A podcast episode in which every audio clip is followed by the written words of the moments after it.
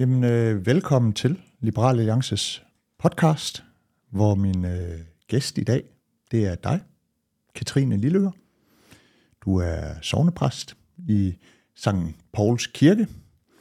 Andre kender dig måske, fordi du er en flittig skribent i Berlingske. Der, der læser jeg ofte med, øh, og jeg er også ofte til dine gudstjenester, øh, som jeg øh, nyder enormt meget. Og derudover er du også øh, en flittig forfatter, har skrevet øh, adskillige velsælgende bøger, øh, og bare for at det hele ikke skal være rent fedteri, så, øh, så kan jeg ikke påstå, at jeg har læst alle dine bøger, men jeg har læst den, øh, den seneste bog, du har skrevet, Præsteværelset, med dine svar på livet, døden og kærligheden, som jeg synes var en meget interessant og øh, velskrevet bog. Så velkommen til. Tak. Vi skal forbi øh, nogle forskellige ting i dag. Øh, dels nogle af de emner, du berører i bogen og din tro og forkyndelse, øh, men også nogle ting, der er lidt mere politisk. Øh, hvor står den vestlige verden i dag, og øh, har vi de bedste dage foran os, eller er det hele bare elendighed og forfald?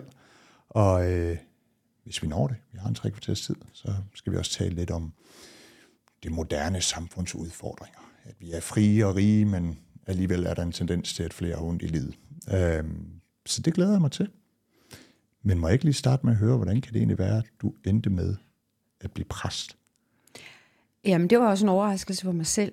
Det første embede, jeg fik, altså jeg læste teologi, fordi jeg skulle være litteraturforsker, fordi jeg har et talent, og det er, at jeg kan åbne tekster. Det har jeg fundet ud af, fra jeg var helt ung i skolen, at det var lejende let for mig at komme med et bud på, hvad en tekst, en roman, en novelle vil, ud fra sådan selve indholdet. Ikke fordi jeg synes, det skal mene noget, men fordi det faktisk står i teksten. Mm. Og, øhm, og, der, og, der, og der tænkte jeg, at det kunne være spændende at åbne litteratur også med den teologiske indsigt. Altså fordi der er så mange øh, forfattere, vi, vi, vi fortolker før nitten halvtreds, som jo har, hvad der svarer øh, til en teologisk embedseksamen stort set, mm. i deres almindelige dannelse. Og derfor tænkte jeg, at der måtte være så referencer, som man gik glip af, og går glip af i litteraturen, hvis man ikke ved noget om kristendom. Og, øh, og så begyndte jeg at læse teologi, også fordi det havde min far gjort, og min onkel gjort, og min bedstefar gjort. Og de havde skændtes og moret sig, og det var tydeligt, at der var et eller andet drev der. Men jeg skulle aldrig være præst. Nej, så det var ikke var. sådan et ting, det har, det har de været i familien. Ej, det var egentlig ej, ej, ej. mere, jeg interesserede mig for litteratur, og så ja. kunne jeg blive endnu dygtigere til ja. at analysere tekster, hvis jeg har en forståelse af øh, ja, hmm. kristendommen. Præcis. Okay. Men så fik jeg øh, en mand og et barn, og, og de der freelance-jobs, jeg også hos Andersen Forsker, det var jeg allerede dengang begyndt med, og jeg fik foredrag, og jeg fik mere undervisning, men det kan man ikke leve af, det der freelance, alt, i hvert fald ikke på mit niveau, det var jeg ikke dygtig nok til. Så, øh, så fik jeg et embede bare for en periode, og ved du hvad, da jeg så stod foran alteret, så var det simpelthen så lige til for mig at stå der. Mm. Det var en meget stor overraskelse. Og Øh, Og så var jeg så præst i et par år i Hvidovre, uden egentlig at forstå, hvad det gik ud på, dybest set andet end at... Fordi man kan godt være præst, uden at det ligesom er kommet i hjertet. Mm. Altså, jeg bad mit fader vor, som min mormor havde lært mig, og jeg, det var ikke fordi, at jeg ikke havde sådan en sympatisk indstilling, naturligvis, til hvad Jesus sagde, men hvad han egentlig sagde, det, det tror jeg ikke rigtig, jeg er. Men så var det, at jeg faktisk blev skilt i, på et tidspunkt, hvor det slet var helt forfærdeligt. Det er det jo altid at blive skilt, men okay. det var det med tre små børn og... Og der kom så pludselig den sådan meget dybe, eksistentielle øh, hjælp ind i min fortvivlelse og i håbløsheden. Og der kom de tekster, som evangelierne er.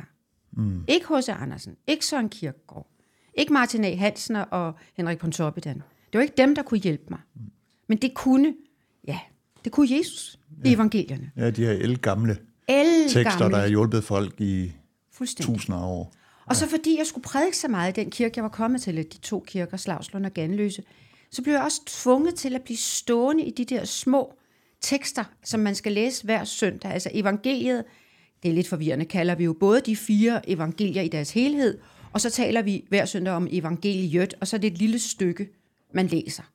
Og det der lille stykke, som man jo i to tusind år, siden man først lavede kirke, har vidst, at det, det, at det er meget svært at forstå dybden af Markus evangeliet, hvis man læser til A til, til, til Å. Altså, mm. man får hurtigt læst, at man tænker, nå, whatever. Men at blive tvunget til at blive stående i det lille stykke, og læse det, som om det er Søren Kierkegaard, altså som om, at det er klogt, og jeg er dum på en måde, mm-hmm. hvis jeg ikke forstår det.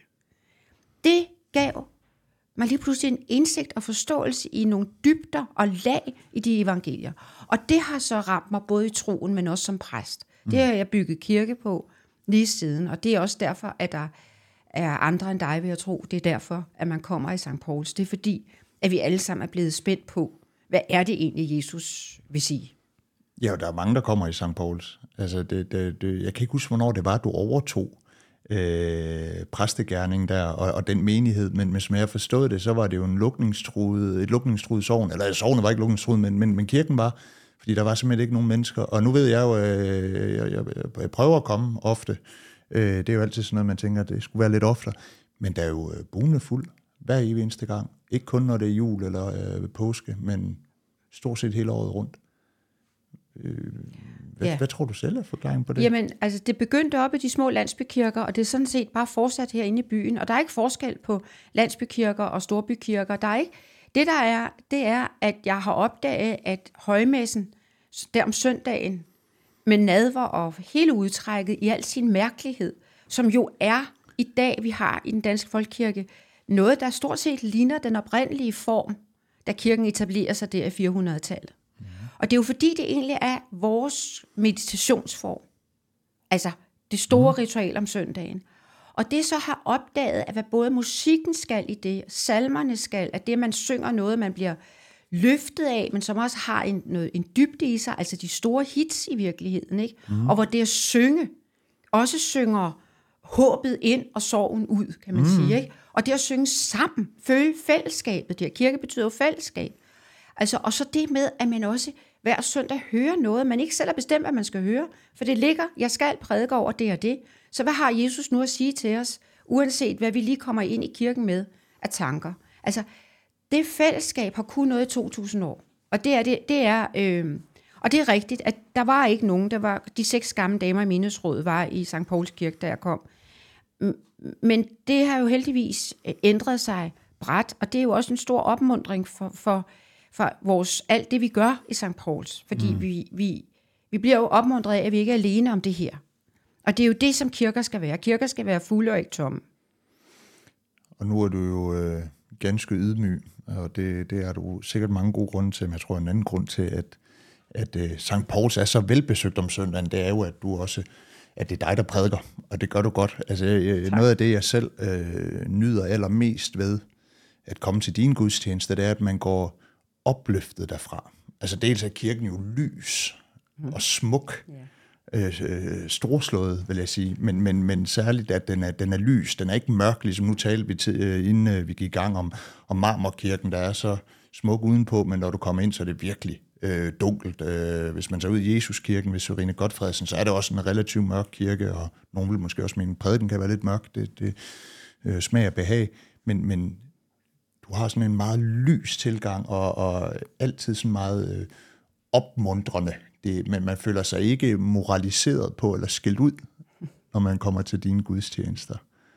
Øh, er det noget, du sådan er meget bevidst om, eller er det mere, om det er, øh, det er din teologi, det er din tro, der skinner igennem der? Altså, det er det, jeg har fået øje på, Jesus vil os. Så det er faktisk, øh, det er faktisk noget, der, jeg synes, udgår af de tekster, altså af, af evangeliet. Evangelium betyder glædelig budskab. Og det er jo faktisk efter, jeg også opdagede, det er nøglen. Altså man skal jo altid, man, man må forstå, hver gang man læser en tekst, så har man jo alligevel en eller anden fortolkning med sig. Mm-hmm. Ikke? Og, og, og det jeg opdagede, det var, at hvis jeg nu troede på, at han vil mig det godt, også når han raser og råber, og det virkelig virker meget ubehageligt, det han egentlig umiddelbart siger, hvor man umiddelbart bliver frastødt. Det kan man sagtens blive mange steder i teksterne. Men hvis jeg så som fortolker, tror på, at han vil min glæde. Mm. Men indimellem, så kan vi selv stå i vejen for vores glæde på sådan en måde, at han simpelthen må ruske hårdt og truende indimellem os. Og så bliver man nødt til at minde om, at der er altså lys på den anden side af døden, og du er døbt, og du har fået lovet det lys. Så kom nu, tør nu læg, og så vær mod og kig på, hvad han siger. Mm. Og så opdager man jo pludselig, at han har en pointe, som man faktisk ikke kan sige sig selv, men som man kun kan se og få øje på, hvis man har tillid til, at han vil glæden lige nu. Mm. Og det er det, der så at sige er min nøgle.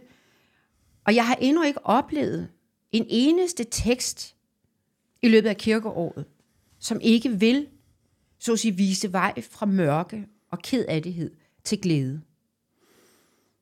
Ja, det er jo netop den her øh, forventning om, at øh, livet vil byde på glæde, som, som fylder meget, altså både i din prædiken, men også i din, øh, din, din, din bog. Altså det går virkelig igen øh, mange steder, uanset om du øh, behandler øh, eller har talt med mennesker, der skal holde jul for første gang efter en skilsmisse uden deres børn, eller om det er mennesker, der ligger på øh, deres dødsleje, eller med alvorlig sygdom, eller har mistet nogen, de holder meget af, eller på anden vis bare er, er ramt af, af, af sorg og håbløshed, at der ligger du igen og igen vægt på, at man skal forvente glæden, mm. øh, og nu siger jeg glæden i bestemt form, men det er jo egentlig i ubestemt form.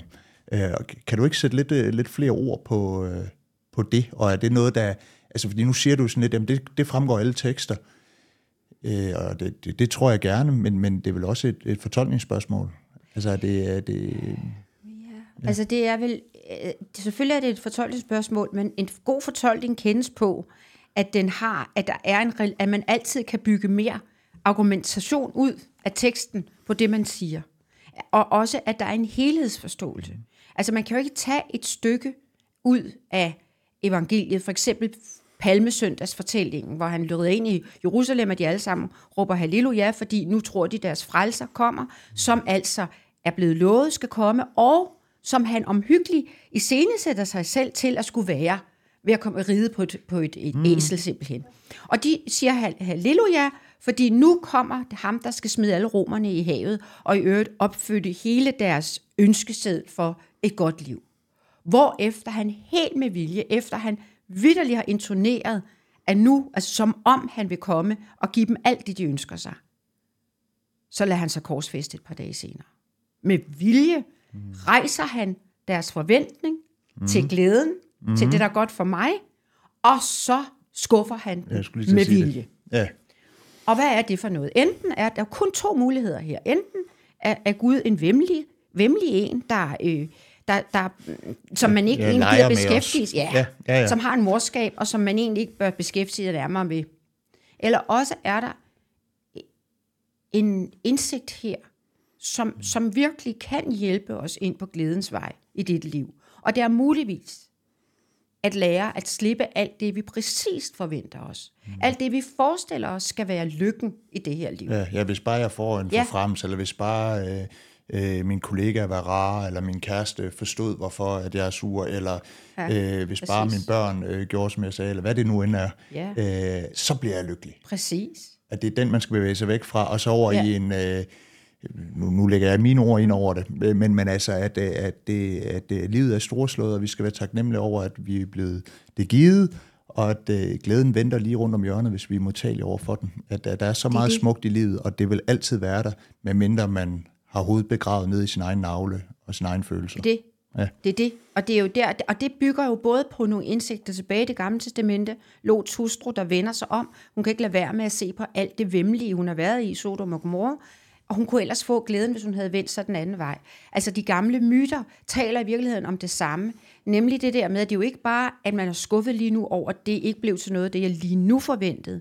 Næh, næh, så kommer også alle skuffelserne over alt det, man forventede. Ja, det er lidt, lidt bitte ting, man forventede i anden klasse, som ikke blev til noget.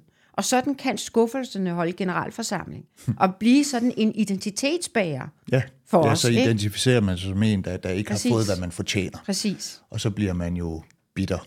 Præcis. Ja.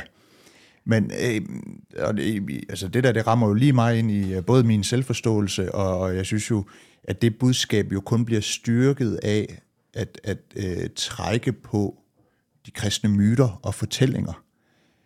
Men er der ikke en risiko for, eller risiko, det kan man diskutere, om det er en risiko, men, men, men er der ikke en, en, en risiko for, at man dermed, og du dermed, reducerer kristendommen til at være sådan en, en form for øh, moderne selvhjælp, en måde at, at klare sig igennem livet på, øh, med, med alle disse udfordringer, og så kan man så bruge nogle, nogle referencer og nogle myter?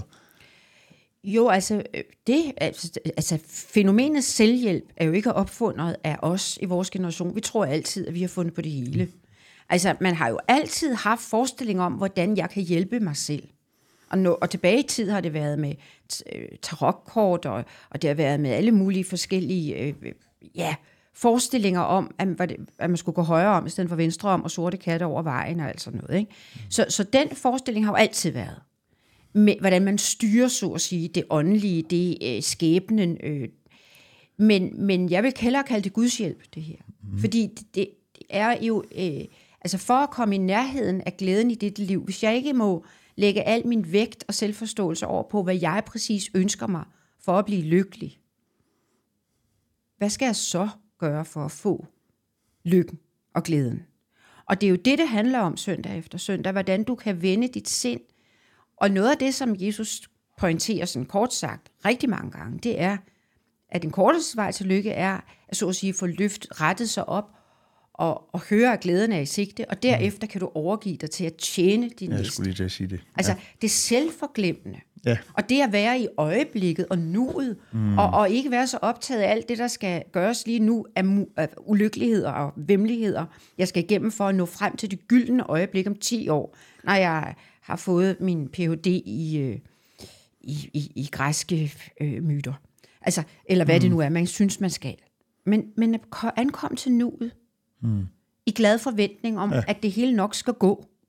Det er vel det, som... Og det er det, som jeg tror, at kun Gud kan hjælpe til. Altså, det tror jeg faktisk er meget ja, svært. Det var faktisk nemlig mit næste spørgsmål, ikke? Fordi nogle gange, når jeg har øh, holdt taler eller deltaget i uh, diskussioner og debatter om øh, særligt unges øh, mistrivsel, og også gjort mine egne refleksioner over... Øh, øh, hvornår jeg har haft det skidt, og hvornår jeg har haft det godt i tilværelsen, altså, jeg er sådan kommet frem til den øh, konklusion, eller delkonklusion, at, øh, at øh, en karakteristika ved, ved, ved, ved, ved det ikke at trives, ved at have det skidt, det er, at man så også er enormt optaget af sig selv og sine egne følelser, øh, og sin sorg over et eller andet, og det der modgiften til det, det er at glemme sig selv.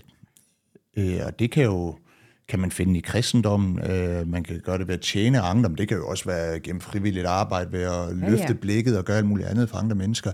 Eller at man, man opnår de der øjeblikke, hvor man bliver ramt af den der, jeg tror på engelsk er det, den der awe. Ja. Øh, jeg ved ikke lige, hvad det danske ord er, men altså man bliver ramt af noget sådan, gud, det er, det, det er jo noget større end mig selv, og det kan jo være i naturen, eller i kunsten ja. og musikken.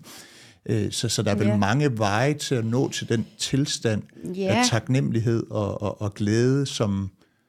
Men der kommer ja. måske, man bliver nok måske nødt, så kan vi godt gå, så går vi lige et stykke længere ind i det. Jo, ja. Nu bliver det ubehageligt, fordi det er, øh, det er jo sådan, at, øh, at megen modgang øh, hen over år kommer jo også af, at du sørger over de andre. At det, hvad de andre gjorde ved dig. Mm. Hvad der var så ondt i denne verden, som ramte dig uretfærdigt. Ja. Det kan jo æde et menneske op. Al den uretfærdighed, ikke bare på det store og, i, og, og, og tredje verden, men sandelig også lille mig lige her og nu. Mm. Og det er jo det er virkelig en meget afgørende glædesødelægger. Og det er, jo, det er jo sådan set derfor, og nu husker vi, at jeg, jeg læser tillidsfuldt, fordi jeg tror på, og jeg har fået helt, altså, og det er triktestet gennem mange år nu, at Gud vil vores glæde. Og det er derfor, der tales om synd mm. i det kristne univers. Hvad betyder det? Det betyder dybest set, tales ind i det mørke, som er dit mørke. Som hvis du ikke lærer at tage højde for, at du selv er bærer af både øh, uretfærdighed, du udøver over for andre, svigt, mm. og sågar even ondskab, endda ondskab. Mm. Hvis du ikke får, bliver opmærksom på det, og, og jævnligt bliver mindet om, at det mørke findes også i dig selv. Det skal du ikke tilgive det, når du ser det hos andre. Ja, eller så kan du heller ikke ja. forsone dig med det, så kan du heller mm. ikke... Tilgivelse bliver et stort ord der, jeg mener bare, så at sige, træk vejret dybt ind og konstatere, at sådan er tilværelsen, og sådan er mennesker måske. Mm. Altså det er vel i virkeligheden forudsætningen for, at der kan blive fred i Mellemøsten. Det var... Det, det begynder med, at man erkender ondskaben, ikke bare hos de andre, men sandelig også hos sig selv. Mm. Ja, og øh, hvis jeg skal formulere det lidt anderledes, altså, hvis ikke man har blik for sin egen fejlbarlighed og sit eget potentiale til at udøve noget ondt, så bliver man mindre rummelig over for andres fejl. Altså man bliver mere sådan vred på sin omgivelse over de fejl, de begår. Og, og der kan jeg ikke lade være med, sådan, hvis, hvis jeg tænker sådan på øh, det moderne samfund, eller hvad skal man sige, Danmark-Vesten anno tyve fireogtyve, altså, hvis man tager sådan hele MeToo-debatten og diskussionen, mm. som du egentlig også kort øh, er inde på i din bog, øh, som jo var et oprør, som på enormt mange punkter har været sundt og tiltrængt, og der har været alt for mange øh, mandlige chefer på arbejdspladser, der, der, der troede, at de kvindelige medarbejdere nærmest var deres ejendom. Så det hævede over enhver tvivl, men, men noget af det, som, som har skræmt mig i den debat, det har været den der... Jeg synes, der har været sådan et mangel, manglende blik for, at nogle af de her mænd, der har begået nogle fejl for mange år siden, det er jo en fejl, de har begået. Altså, det, det, det er jo mennesker, der begår fejl. Det betyder ikke, at, at det var okay, de gjorde det. Men det er som om, der ingen blik er for, at det, det er en menneskelig fejl, og derfor bliver den type diskussion, og mange andre i den moderne tid, de bliver så ophedet og polariseret og vrede. Øh, yeah. Og, og yeah. min egen tolkning af den, jamen, det er fordi, vi har glemt, at, at, at alle mennesker er fejlbare, hvis man selv yeah. tror. Hvis man hæver sig mm. selv op til at være Gud og selv tror, mm. jamen jeg er jo perfekt, hvorfor kan de andre ikke ja. være som mig? Så er det, at, at vreden får lov til at syde. Og jeg ved ikke, om det er en analyse, du er enig i, men, men jeg tror noget af det, der ligger i vores tid, hvor der er så meget vrede i den offentlige debat, det kommer af, at, at vi har glemt, at vi selv kan begå fejl. Det er det. Og det er nemlig det, det og det er der, den to tusind-årige kristne tradition går ind og siger, at det er også alt, men det er til gengæld for let, bare en gang for alle, ligesom man kan sige en gang for alle, jeg tror på Gud, fordi troen er en bevægelse i tanken. Man skal mm. hele tiden gribe den igen, som Kierkegaard siger. Og jeg kan så supplere og sige, på samme måde med fejlen hos de andre og hos en selv, det er faktisk noget, man skal mindes om hele tiden. Fordi det, man kan godt sige det helt overordnet, men også at føle det i hjertet, at erkende i sit hjerte, at der faktisk er, altså, jeg, og jeg måske også indimellem begår fejl lige nu, hvor jeg ikke engang er opmærksom på det. Og der kommer, hvis vi lige skal ramme den af, for der kommer det helt afgørende indsigt i det kristelige, og det er, at hvis du ikke tror dig elsket på trods af dine fejl, så tør du slet ikke erkende dem. Mm. Og det er jo der i gudløsheden ja. kommer i denne her MeToo-storm, som følger, at der er mænd og kvinder, der har udnyttet deres magt, fuldstændig uden, de vidste det tydeligvis. De er helt blanke, de er ikke engang. Det er meget mærkeligt, ja, ja. men man kan jo mærke på dem, når de fortæller efterfølgende. Men tydeligt set, de, de, de er jo bare kommet til det. Det var noget, der var, fordi de var slet ikke opmærksom på, at de selv kunne begå fejl. Og, og, men det, alle dem, der nu råber op, de er heller ikke klar over ja. de selv. Hvorfor? Fordi at de har glemt den helt basale kristelige forkyndelse, der hedder, fordi Gud elsker dig så højt, så skal du også ture indse, at det ikke kun de andre begår fejl, men du begår dem også selv. Mm. Og det er jo et godt eksempel på, hvorfor kristendommen er tidsløs. Den er evig aktuel, også i det, det moderne samfund, eller i hvert fald dets indsigter. Altså hvis man, man er der som menneske, siger, jeg tror ikke på Gud, og jeg, jeg, jeg tror ikke på alt sådan noget der, så er der stadig nogle indsigter, som er afgørende for vores samfund. Og jeg kunne i hvert fald forestille mig, at der er mange, øh, eksempelvis unge liberale, der måske lytter med øh, til den her podcast, som, som tænker, at kristendommen, jamen det er sådan noget gammelt noget, vi, vi er et videnssamfund, det gider vi ikke at tro på sådan noget.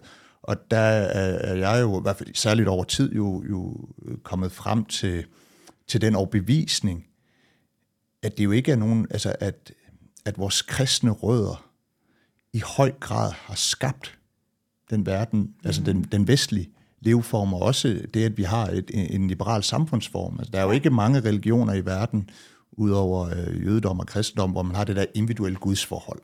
Mm. Altså at det er ligesom er, øh, det er din egen tro, du står til regnskab overfor. Ikke over for din familie, eller samfundet, eller alle mulige andre, eller præsten for den sags skyld, men det er over for, for vor herre. Det er det der individuelle gudsforhold, der er sådan af forløberen til det liberale demokrati med individuelle frihedsrettigheder. Absolut.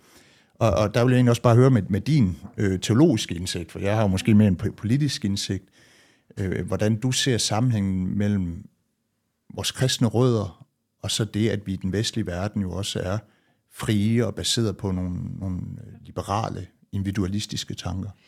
Jamen, altså, og tak for det spørgsmål, fordi vi jo faktisk talte os lige hen til kanten af det nu her, til vi kan gå videre i det. Fordi når man siger, at det forudsætter, at man, at man tror, at Gud er kærlighed, at man kan indrømme med sig selv, at man selv har et mørke, så betyder det jo også, at hvis man tror, at man bliver straffet for at have gjort forkert af Gud og mennesker, og ikke mindst af Gud, så har man reduceret kristendommen til en morallærer, mm. der handler om, at du skal gøre ret, og så er Gud glad, og hvis du ikke gør ret, så er Gud ikke glad. Men det hedder ikke mosendom med de ti bud. Nej, nej, det hedder det, altså hvis, kristendom. Hvis du gør x, y, z, så kommer du i himmel, og x, y, z, den anden x, y, z, så kommer du i helvede. Og, og derfor ikke, så vil jeg sige til nej. også vores liberale unge lyttere, hvis vi har nogle af dem med, at jeg kan godt forstå, at hvis man ser kristendommen som en morallærer, ja. så er det... Øh, som det også har været mange gange gennem historien. Og mange gange. Ja. Det er så let, fordi ja. alle forstår det med moral, og man tænker, jamen det er også forkert selvfølgelig at slå nogen ihjel, og det synes Gud også. Og det, jeg synes også, det der er forkert, at vi ikke er enige om det. Jo, og så synes Gud det også. Altså, mm. Og i min forfædres øh, Harboøre-liv, oppe hvor missionen var hård, der var vi også enige om, at det at drikke snaps og spille kort og, og være, øh, gå no, i seng med nogen, uden man blev, øh, inden man var blevet gift, det synes Gud også, for det synes vi mm. alle sammen var forkert. Altså, hvis man gør kristendommen til en morallærer, hvor man i virkeligheden er bange for den straf, der kommer, mm. hvis man ikke gør ret, så har man bare gjort kristendommen lige til os selv. Og så, og så er den jo heller ikke baseret på glæde, så er den jo baseret på frygt. Ja, ja. så kommer ja. frygten. Og derfor er der ikke noget at sige til, at på et tidspunkt historisk, fordi man på en eller anden måde havde glemt, altså det som Grundtvig også gør opmærksom på, altså den, den så at sige glædesforkyndelse og kærlighedsforkyndelse, der er i kristendommen, får vi for øje på det mørke i os selv, og ikke bare i de andre. Hvis man glemmer det, så er det klart, at kristendommen, og skal man sige den liberale, åndelige, liber- politiske og liberale arv, som vel i virkeligheden går ud på, kort sagt, at de andre i deres privatliv kan få lov at gøre, hvad de vil. Mm. Og man får lov at tænke, hvad man vil. Man ja. får lov at sige, hvad man vil. At det handler sådan set først og sidst i den liberale tænkning om, at der er så lidt lovgivning som muligt, men at den lovgivning må til for, at vi dog trods alt øh, se, altså, afskærmer os for dem, der kunne tænke sig at udnytte hinanden. Mm. Punktum. Og ikke videre. At der netop ikke er moralistisk lovgivning. Det bryder man sig traditionelt set ikke om i det liberale, hvorimod den mere konservative tænkning har en anden politisk åndshistorie. Ja. ja, og har også en tendens til at gøre Gud til moral. Ordentlige mm. mennesker, ikke sandt? Og så videre. Og det betyder jo bare, at hvorfor er der så fængselspræster, spørger jeg så bare, hvorfor mm-hmm. er det, at sådan alle dem, der lige nu lytter med og er, er, er indsatte, skal, kommer en kærlig hilsen herfra, I er blevet straffet, og I bliver straffet lige nu, for I overtrådt øh, verdens love, men, men altså I som mennesker, der kan I være lige så gode som alle os andre. Ja, jeg vil gerne tage fat i noget, du siger der med, jeg skal sige, den der pluralisme, eller øh, det frisind, der er i, i, i det mm. liberale samfund, for det, det er jo helt rigtigt, som du siger, at jeg sige, den... den liberalismen som politisk ideologi, den forholder sig jo sådan først og fremmest til, hvad, hvad, hvad er statens rolle, hvad må staten, og hvad må staten ikke. Og det er jo indtil videre, gennem hele menneskehedens historie, den mest succesfulde, eller den mindste, mindst usuccesfulde samfundsform til at rumme forskelligheder mellem mennesker. Altså, fordi det, der har kunne gøre, at vi har kunne leve i store befolkninger gennem øh, hele menneskehedens historie, ja, det har jo været, at vi enten var ens, altså vi var i små stammer, og hvis det skulle være større, at, at vi var bundet sammen af en eller anden fælles tro, eller en moraliserende Gud, eller noget, noget, noget, noget, noget tredje, hvor, hvor, hvor den liberale samfundsform har, har været en succes i den forstand, at man har kunne tage folk, som levede forskelligt, havde nogle forskellige øh, værdier og livsformer, og måske også forskellige religiøse overbevisninger, men stadig have en fredelig sameksistens. Men på nogle punkter er det jo også det, vi ser truet nu, altså hele den der vestlige liberale verdensorden, som jo dels har nogle ydre fjender, bevares, det har den egentlig altid haft, øh, men egentlig også er sådan mere splittet indvendigt, og det er jo måske fordi, der ikke er, altså der, der, der er jo noget, der går forud for det liberale samfund i politisk forstand, og det er jo, at der er en eller anden kulturel enhed, at der er, der er sådan et, en nogenlunde sammenhængskraft og en følelse af øh, samhørighed, og at man er et folk. Og det tror jeg, at der har kristendommen jo bidraget positivt til, at man tidligere havde den sammenhængskraft, der muliggjorde det liberale. Altså der er nogle kulturelle forudsætninger, der skal være til stede, før det liberale samfund for alvor kan, kan, kan, kan, kan fungere. Og øh, tror du, at der er en sammenhæng mellem øh, den øh, splittelse og polarisering, der er i den vestlige verden, og så det forhold, at den kristne tro står svagere end tidligere, hvis du overhovedet mener det sidste? Altså, jeg, jeg tror, at, at det liberale, den, det, det liberale politiske historie er kendetegnet ved, at der skal en vis mål af dannelse og åndeligt overskud til, for at vise den øh, øh, tolerance, som man i det liberale øh, insisterer på. Øh, man kan også sige, at der skal et vist mål af, af frimodighed til. Øh, de liberale, den liberale åndshistories største fjende har til altid været frygten. Og uvidenhed vel også. Ja, men, det kan, ja. Ja, men uvidenhed og frygt kan indimellem ja. gå, gå hånd i hånd. Ja. Øh, det, er uop, altså det, det er uoplyste, så at sige. Ja. Øh, det er jo også derfor, indtil oplysningstiden, der, har vi, der, der er kirken jo også med til at cementere en frygtelig frygt i befolkningen.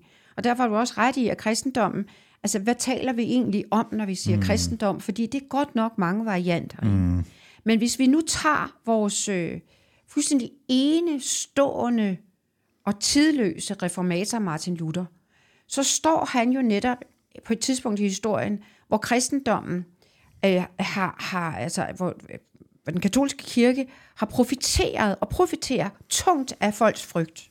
De har sat sig både på øh, himlen, adgang til den, og så har de i øvrigt også sat sig på en hel masse jordiske værdier, mm. og så har de haft efterhånden fuldstændig kontrol. Det er en totalitær tænkning, øh, som vi sidenhen har set kopieret i flere varianter, og Putin, han er jo fuld gang lige nu. Der er sådan set ingen forskel. Ja. Hvorimod den katolske kirke i dag jo er blevet langt mere afdæmpet øh, nu, ja. I øvrigt er enig med, med og slutterske i, i mange synspunkter. Ja, og det Putin gør, er jo, at han prøver at retfærdiggøre sin værtslige magt ved at få Præcis. Den ortodokse kirke til at sige, at det er jo nærmest vor herre, der har øh, skænket Putin denne magt, ja. og, og dermed gør den øh, endnu mere svært modsige. Ja. Og, og det er siger... det, den øh, katolske kirke gjorde øh, indtil øh, ja. den lutherske øh, ja. Der havde man altså, ja. det er, og, det, og, det, og, og måske har katolikkerne stadigvæk ikke helt fået gjort op med det, fordi de har jo stadigvæk paven, men det er et mm. andet program og en anden øh, samtale. For lad du lidt ligge. Det, som Luther gør, som stadigvæk kan bruges, og du siger selv, bruger selv ordet, det er jo, han siger, at tilværelsen er opdelt i et værtsligt og et åndeligt mm. regimente. Han bruger sådan et gammelt ord som regimente, men han mener egentlig bare, at der er et åndeligt fællesskab, vi mennesker kan gå ind i, når vi går ind i kirken. Han kunne, måske nok hvis han levede i dag, udvide det at sige, at der er også et åndeligt fællesskab, når vi går på et kunstmuseum, eller vi går i teateret, eller vi, vi synger fædrelandssang sammen femte juni, eller altså vi går ind i et fællesskab, hvor det ikke handler om, hvad vi mener politisk øh, ude i verden, øh, og, hvor vi, og det handler heller ikke om, hvor vi kommer fra i samfundet. Der findes simpelthen et åndeligt fællesskab mellem mennesker, som kirken først og fremmest og altid i vores del af verden har understøttet. Og det, som kirken skal, det er at blive inde i det åndelige fællesskab, og ikke, så at sige, øh, om søndagen går med ud af våbenhuset og positionerer sig i verden som en magtinstans. Mm. Fordi så bliver det farligt. Fordi så er det, at vi lige pludselig kan begynde at regere i verden, sådan en som mig, med Gud på min side. Ja. Okay? Og det, er, og, det, og det er ikke bare øh, farligt, det er også øh, åndsformørket. Det, det betyder, at man skal have alle sammen til at tro det samme som den, der hersker. Ja. Og det vil sige, at man kommer til at herske med frygt. Og det vil korrumpere det, korrumpere. det åndelige. Og ja. Det er i øvrigt fuldstændig i modsætning til grundlæggende udsagn i evangelierne, hvor der ikke kan komme en engel flyvende ind over, der ikke begynder med at råbe frygt ikke, mm. som i virkeligheden dybest set er kristendommens hovedbudskab. Frygt ikke. Mm. Og, og det, øh, så, så den, den skelnen, det er det, vi teologer er uddannet endda videnskabeligt til, at vogte sondringen, som det også hedder, mm. mellem det åndelige og det verdslige, at sørge for, at man simpelthen holder forkyndelsen til det eksistentielle. Og det betyder jo, at folkekirken, den særlige ordning, vi har, ja. er jo helt enestående. Og den er helt unik, ja. Og det er den jo, fordi at vi på den måde øh, anerkender, at der er en åndelig magt i verden, og det er den åndelige kraft, der også kan være mellem mennesker, som ikke, som skal, som skal være apolitisk. Og derfor, så skal jeg bede for kongehuset om søndagen, ligesom at jeg ikke må forkynde politisk. Og det er til stor glæde for vores demokrati.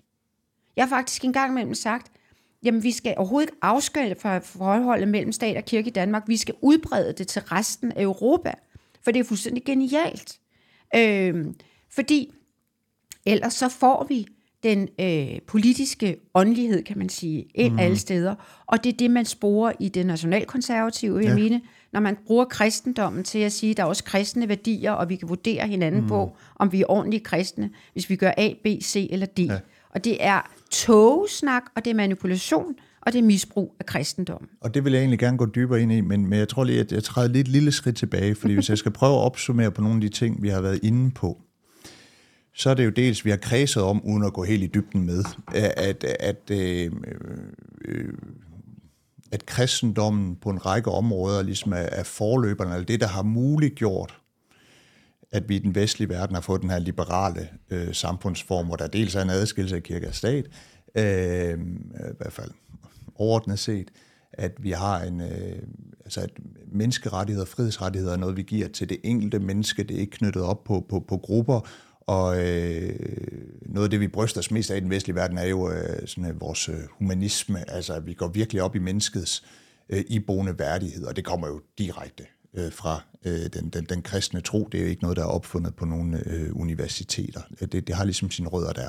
Så det er, jo, det, er jo, det er jo ligesom det ene. Vi har også været inde på, at for at øh, øh, det vestlige, åbne, frie samfund kan hænge sammen, så skal der være en eller anden form for sammenhængskraft blandt danskere. Du nævner det her med, at der skal, man skal være oplyste, og det er jo også øh, grund til, at øh, Grundtvig i sin tid var skeptisk over for at indføre folkestyre. Det var, at han var i tvivl om, hvorvidt folket var oplyst og myndigt nok til at kunne varetage sine interesser, øh, eller jo sådan indgå aktivt i, i, i demokratiet, og der har været mange af de tidlige liberale tænkere, der også var meget optaget af, ikke kun staten skal være lille, og markedet skal være frit, men også, at øh, mennesket skal være dannet og oplyst, øh, handle moralsk rigtigt og ville sine medmennesker det godt.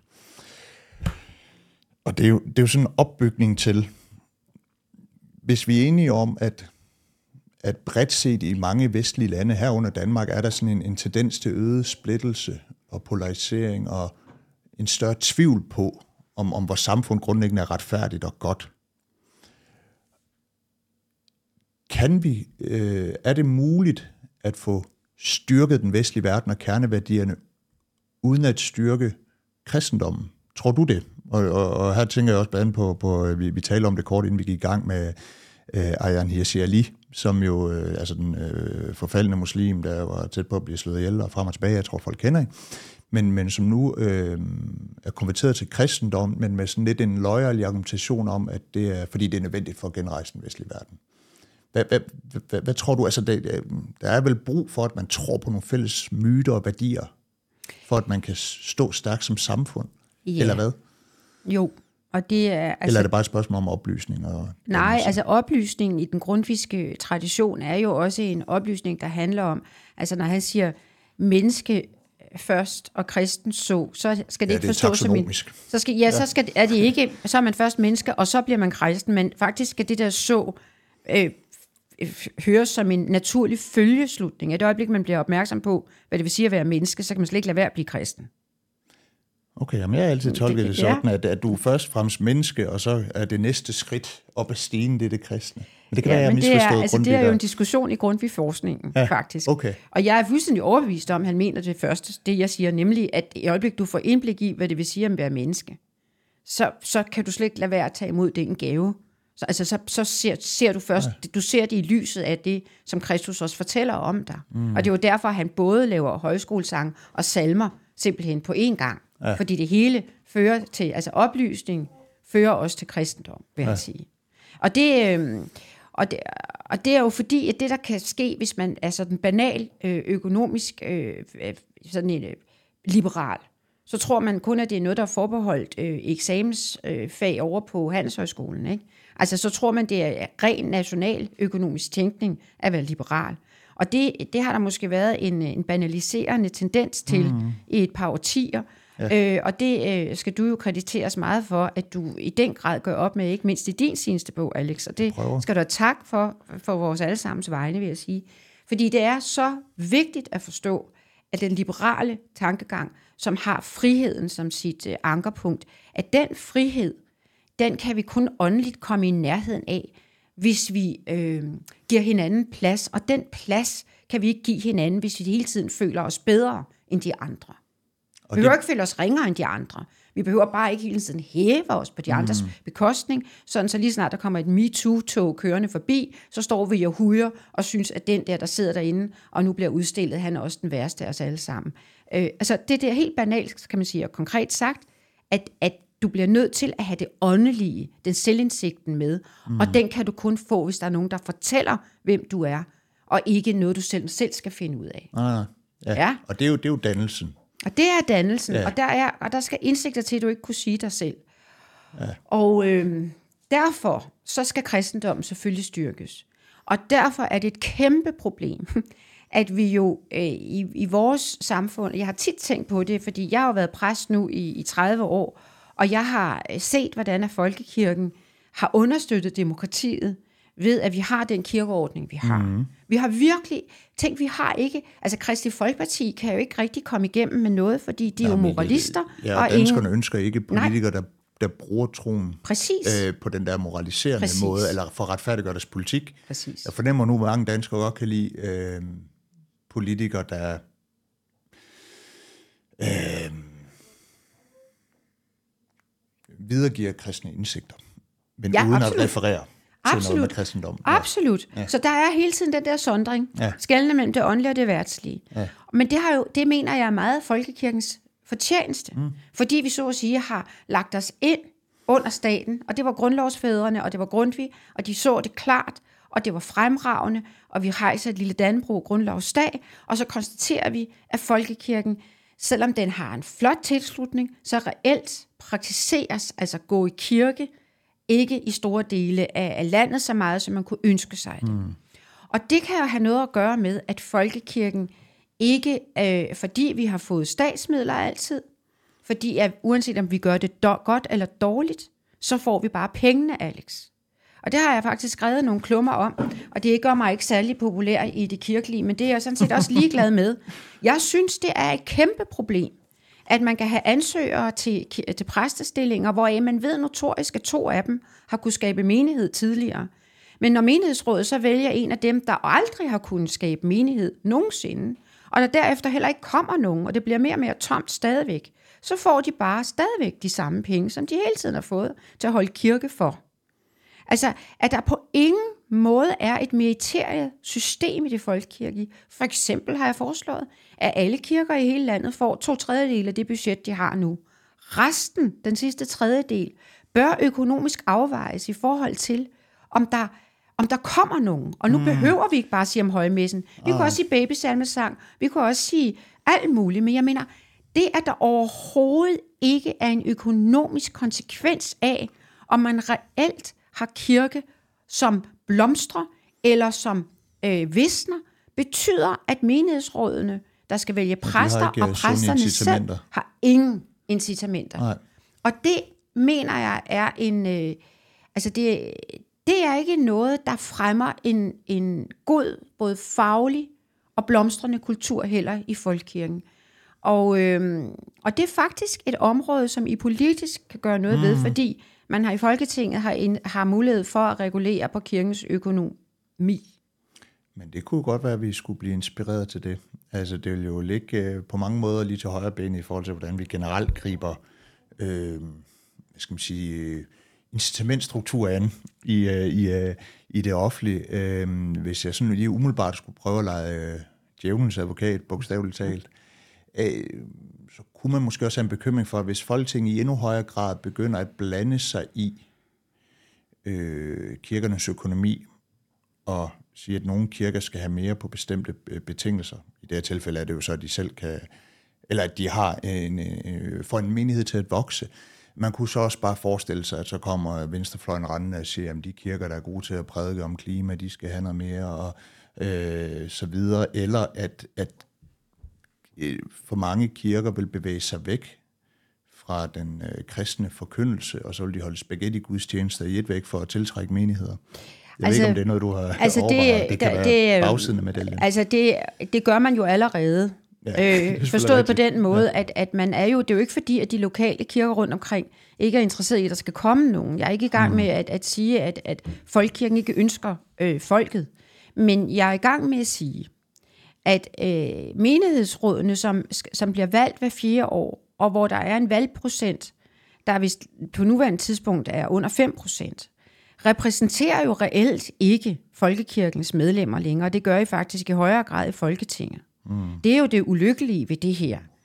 Og det er klart, at hvis de menighedsråder, der sidder der og skal vælge præst, og i øvrigt person- er personalansvarlige, ikke har en, en øh, grund til øh, at lytte efter også måske de præster, der har tidligere kunne skabe noget menighed et sted, og som ønsker sig, at de kommer også, selvom de præster muligvis så begynder at bestemme ting, som menighedsrådet ikke absolut var helt enige i. Men fordi det er jo også det, der sådan kan gå i vejen i det lokale, det er, at vi vil gerne have det, som det altid har været, også selvom det er tomt.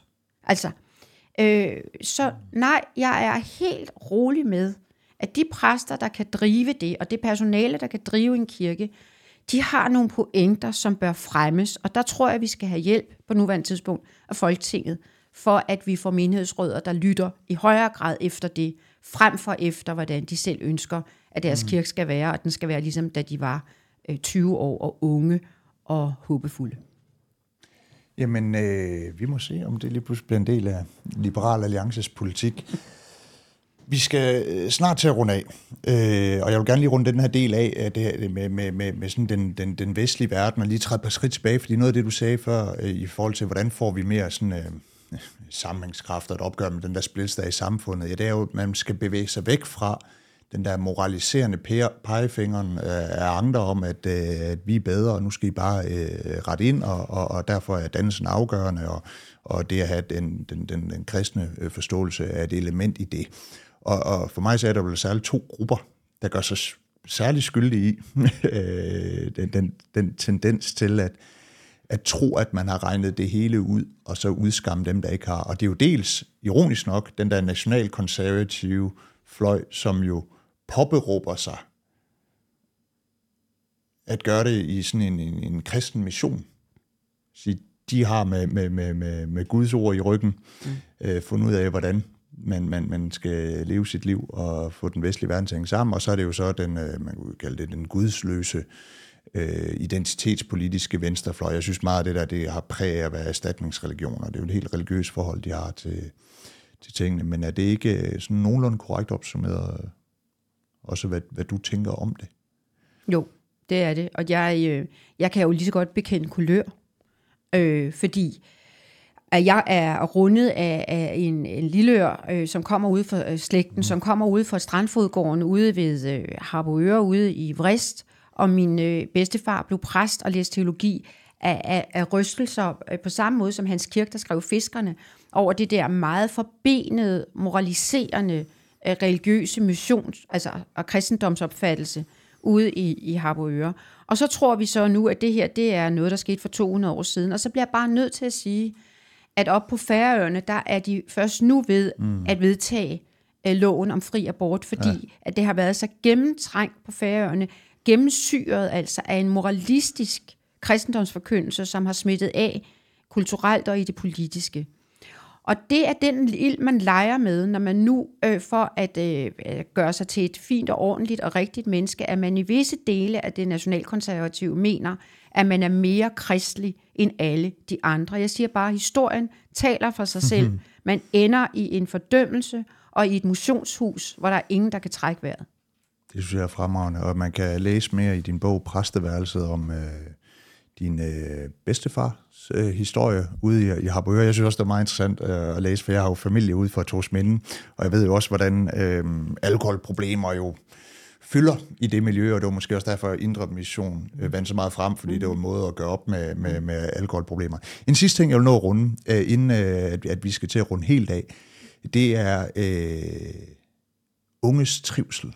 Øh, og, og øh, hele den debat, der er om øh, tendensen til unges mistrivsel, det er stadig halvdelen, over halvdelen har det godt. Men, men der er en klar tydelig tendens, ikke kun i Danmark, det er jo de, i øh, både de angelsaksiske lande, øh, alle de nordiske lande, og man begynder at se samme tendens i, i, i resten af Europa. Hvad tror du er de primære årsager til, at øh, det tilsyneladende er sådan, at, at mange unge mennesker har det sværere i dag end tidligere? Altså, vi er jo friere og rigere og har flere muligheder end nogensinde før. Øh, på, det, på det materielle har vi jo ikke noget at brokke os over. Altså, øh, det, det går lige fra det, vi talte om nu. Altså det er så, hvorfor jeg har min bedstefar med i min bog, som sådan, det, det er et spørgsmål, man kan stille til præsten, som den handler om. Men indimellem har jeg skrevet hans kærlighedshistorie ned. Og det har jeg, fordi jeg begyndte at undre mig over her de senere år, hvordan min bedstefar ude fra Vestkysten kunne finde på at vælge så vild en kvinde, som han gjorde, nemlig min bedstemor. Hun var vild. Hun var, hendes søster var bedste venner med Tove Ditlevsen, hun var selv venner med Louis Siler. Hun var ikke sådan lige at styre, og hun hørte i hvert fald ikke til i en eller anden moraliserende forestilling om, hvad et ordentligt menneske er. Og det turde han altså. Hvorfor? Og det gjorde han, fordi han mødte en forståelse af kristendommen, da han gik i gymnasiet, som han aldrig hørt om før, og som ikke handlede om frygt, men som handlede om livsmod. Og, og, og det er egentlig mit korte svar på mistrivslen. Og det er derfor, jeg holder en hel generation, nemlig min egen forældregeneration, ansvarlig for de unges mistrivsel. For det kan godt være, at de, vi har fået meget højt smør på brødet, og vi kan købe, og vi kan gøre som aldrig før. Mm. Men frygten for, at man ikke når det, man burde, øh, at man ikke kommer mm. på det niveau i livet, man skulle, at man ikke får lykken, at man ikke bliver den bedste, at man ikke, altså bare alt det, frygt bare. Der ja. er så meget frygt derude. Og helt almindelig dagligdags frygt for, om det hele nu skal gå. Og det er vel også frygt for det uperfekte et eller andet sted. Absolut. Altså, at, at, at børnene ikke bliver lykkelige og trives på samtlige parametre og sunde, og bliver, realiserer dem selv og deres karriere. Hvis ikke de gør det, så bliver man mislykket som forældre, hvis ikke alt er perfekt på overfladen. Og det giver et manglende livsmod. Fuldstændig. Så det er forældrene, der har overført det manglende livsmod, ja. eller skabt det. De har glemt unge. At blive fædre og vor med deres børn, og de har glemt at bede det selv. De har glemt at, at finde ind det sted, hvor man må tale først og fremmest, og det er vores allesammens pligt. Fordi frygt har vi liggende i os alle sammen. Den er af en eller anden mm. grund lagt ned i os, fra vi bliver født. Og den skal vi, det har vi pligt til at tale imod, fordi der kommer intet godt ud af frygt. Når du handler på frygt, mm. så bliver alt kun ulykkeligt. Og derfor skal vi alle sammen finde en vej til at styre den frygt, der bor i os. Og det er vel også noget med at acceptere, at, at det går op og ned. Altså jeg tror, det, jeg mener, det er Stefan Hermann, der skriver i sin bog En varm tid, hvor han, øh, drager, øh, han inddrager Slavoj Zizek, som man ellers skal holde sig fra. Men, men øh, Slavoj Zizek har det her eksempel med, hvordan forældre, øh, den nye forældregeneration adskiller sig fra den tidligere. Han bruger sådan eksemplet med øh, faren, der skal have øh, sin søn med ud til, til, til bedstemor og besøge hende. Hvor forældrene i gamle dage, øh, når sønnen sagde, det gider jeg ikke, så ville faren bare sige, jamen det skal du. Du skal ud til bedstemor, du må være sur og tvær, men du opfører dig pænt derude, og du skal med. Og så kunne barnet ligesom sådan gøre oprør mod faren i trygge, kærlige rammer. Hvad gør den moderne forælder? Jeg gør mig selv skyldig i det, og det er ikke øh, for at øh, påstå, at jeg ikke øh, at jeg er bedre på det område. Men den moderne forælder, når barnet siger, jeg vil ikke med ud til bedstemor, den moderne forælder går i panik. Åh oh, nej, hvorfor lyser humørlyset ikke grønt hos barnet, og kom nu, og bedstemor har sådan glædet sig, og, uh, og det bliver så hyggeligt, og mm. vil du ikke nok? Og, og, og det, der bliver succeskriteriet for barnet med den moderne forælder, det er ikke at gøre sin pligt. Nej, det er, at man skal have lyst til alt, at man skal være glad yeah. imens, for ellers så føler yeah. forældrene sig som en fiasko. Yeah. Og i den yeah. tilstand kan barnet ikke yeah. gøre oprør mod forældrene, kan kun gøre oprør mod sine egne følelser. Jeg synes simpelthen, det er... Det er indlysende ja. smukt set, og, og, du, og du skriver om det i din bog, og jeg blev ja, også så glad for det, da jeg også, hørte ja. det. Og jeg kan supplere og sige, at der, nu kommer der noget, som er meget ubehageligt og anfægtende, ikke mindst for sådan en som dig. At på den måde har vi ikke rykket os fra min, øh, mit øh, klidmosteropdragelse øh, fra halvfjerdserne, hvor ingen kunne blive skældt ud, uden vi også kunne forstå, hvorfor vi blev skældt ud. Altså, at man går ind og simpelthen inde og rører og skulle rode rundt i barnets Øh, psykiske, sjælige habitus, kan du nu forstå helt ind i dit hjerte. Og der har vi igen det moraliserende. Det er lige så moralsk, som missionshuset altid var. Har du mødt Jesus ind i dit hjerte? Men det er pakket har ind du... i omsorg. Det er pakket ind i alt muligt klamt, kort sagt. ja. Det er fuldstændig indpakningen, ser forskellig ud, men det er det samme. Det er et respekt for det andet menneske, også barnets ret til at have følelser og synspunkter, der kan være, der ikke er nogensinde forkerte. Mm. Det er ikke forkert at være vred. Det er ikke forkert ikke at kunne lide sin bedstemor. Det er ikke forkert faktisk at afsky at besøge hende. Men det kan godt være, at det er sådan, at man nu, fordi man har en bedstemor, simpelthen, og fordi man er fem år og ikke kan være alene hjemme, så skal man med færdig. Ja. Og øh, lad os sige, at vi også er færdige her. Vi er i hvert fald gået, gået lidt over tid. Øh, men jeg, jeg synes, det var interessant. Og tak fordi, at øh, du ville tage dig tid. Og øh, vi kunne have talt meget mere om, øh, om særligt det her med unge og forældregenerationen og så videre. Det synes jeg er enormt interessant. Men tak, og øh, tak til jer derude, der har lyttet med. Jeg kan kun øh, opfordre til at øh, læse en masse bøger herunder Lilleøres seneste bog, og øh, hvis jeg er i København, Københavnsområdet, så gik forbi til en gudstjeneste. Det, øh, det værste, der kan ske, det er, at I går derfra opløftet. Tak for nu. Selv tak.